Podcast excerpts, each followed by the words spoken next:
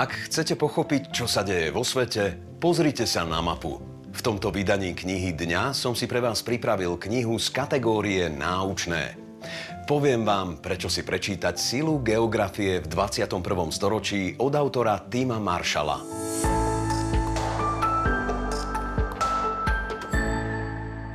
Minule som sa zamýšľal nad tým, ako sa svet radikálne zmenil. Ešte v minulom storočí sa bežne používali tlačené papierové mapy a kompasy.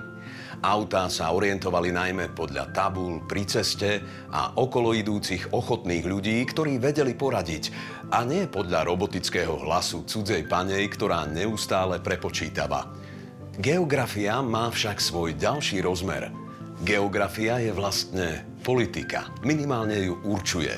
V knihe Tima Maršala Sila geografie v 21. storočí som sa napríklad dozvedel, prečo sa boj o Tichomorie práve začína. Alebo že ďalším bojskom sveta je práve zemská atmosféra.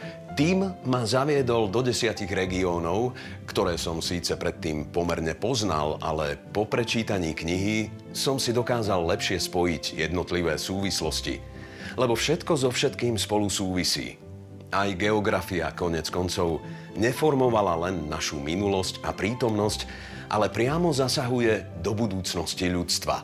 V desiatich kapitolách sa kniha venuje napríklad Grécku, Iránu, Etiópii, Saudskej Arábii a v neposlednom rade vesmíru, lebo aj ten už musíme rátať do našej geopolitickej situácie.